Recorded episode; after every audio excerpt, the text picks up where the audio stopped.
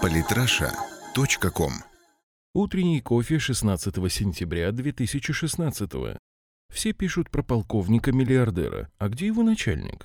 Зергулио. Начальник полковника-миллиардера скрывается за границей. Сноуден рекомендует заклеивать камеры ноутбуков. Новая информация о стрельбе в Екатеринбурге. BBC получит финансирование для борьбы с Россией. Все это и многое другое в сегодняшнем выпуске утреннего кофе. Следствие по уголовному делу полковника МВД Дмитрия Захарченко направило запрос в Федеральную резервную систему США ФРС с просьбой установить, какой из российских банков был заказчиком валюты, изъятой в квартире его сестры. Об этом пишет коммерсант со ссылкой на источник близкий к расследованию. Собеседник издания добавил, что получить такую сумму могла только крупная кредитная организация, имеющая возможность переводить большие суммы в долларах на свой корреспондентский счет в США по безналичному расчету и забирать оттуда деньги деньги наличными. Версия о назначении денег уже сотни. СК считает, что это откаты для топ-менеджеров нефтегазовых компаний. Версия, считаю, отличная. Заместитель управления по борьбе с коррупцией организовал поставку и передачу откатов для менеджеров ключевой отрасли страны. Бинго!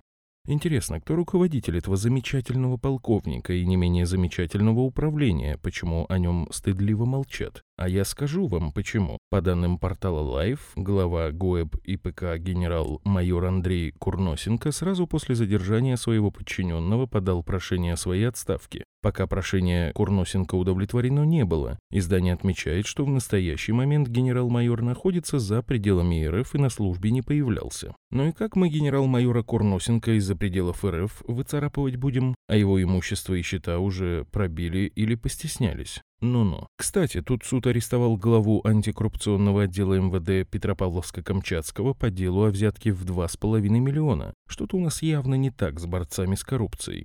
Нас приехали убивать. Последний из оборонявшихся в цыганском поселке Екатеринбурга дал интервью и идет сдаваться в полицию. Хорошее интервью, многое проясняет. Что сказать, спецназовец, прошедший первую чеченскую кампанию, потерявший там множество друзей, теперь спустя 20 лет сумел спасти семью друга и своих близких от неминуемой резни. Многие говорят о превышении необходимой самообороны, но это большей частью теоретики, которые втроем против разъяренной и вооруженной толпы, причем с семьей позади, просто не бывали.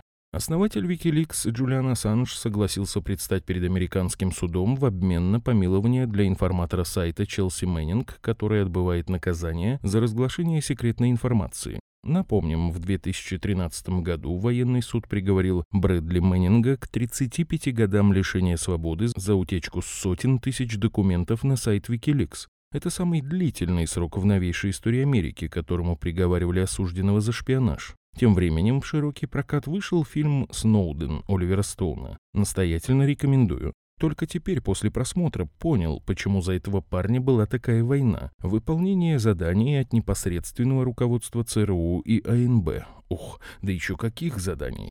И очень важно, что снимаются такие фильмы и развиваются порталы типа Wikileaks. Нам нужны такие Ассанжи, Сноудены, Мэннинги в рядах ЦРУ и АНБ, чтобы весь мир знал истинную подоплеку деятельности США и систему их работы. Не удивлюсь, если к выпуску фильма Оливера Стоуна мы имеем непосредственное отношение, уж больно неприглядно выглядит деятельность США. А вот, кстати, отличное интервью по фильму с самим Сноуденом. Так что заклеивайте камеру.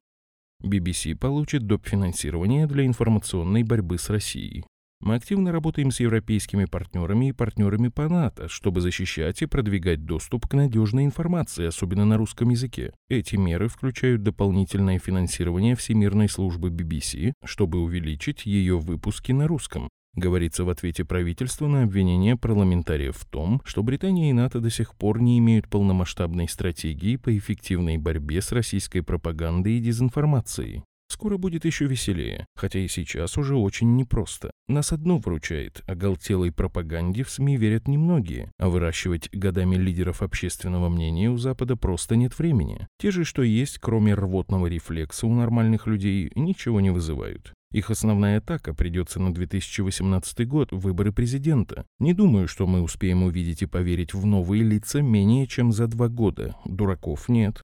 В Германии произошло крупное столкновение беженцев с националистами. Конфликты между приезжими и местными жителями происходили в Бауцене неоднократно. 13 сентября в городе брошенной бутылкой был ранен 32-летний житель. В феврале там произошел пожар в здании будущего приюта для беженцев. При этом местные жители пытались препятствовать тушению.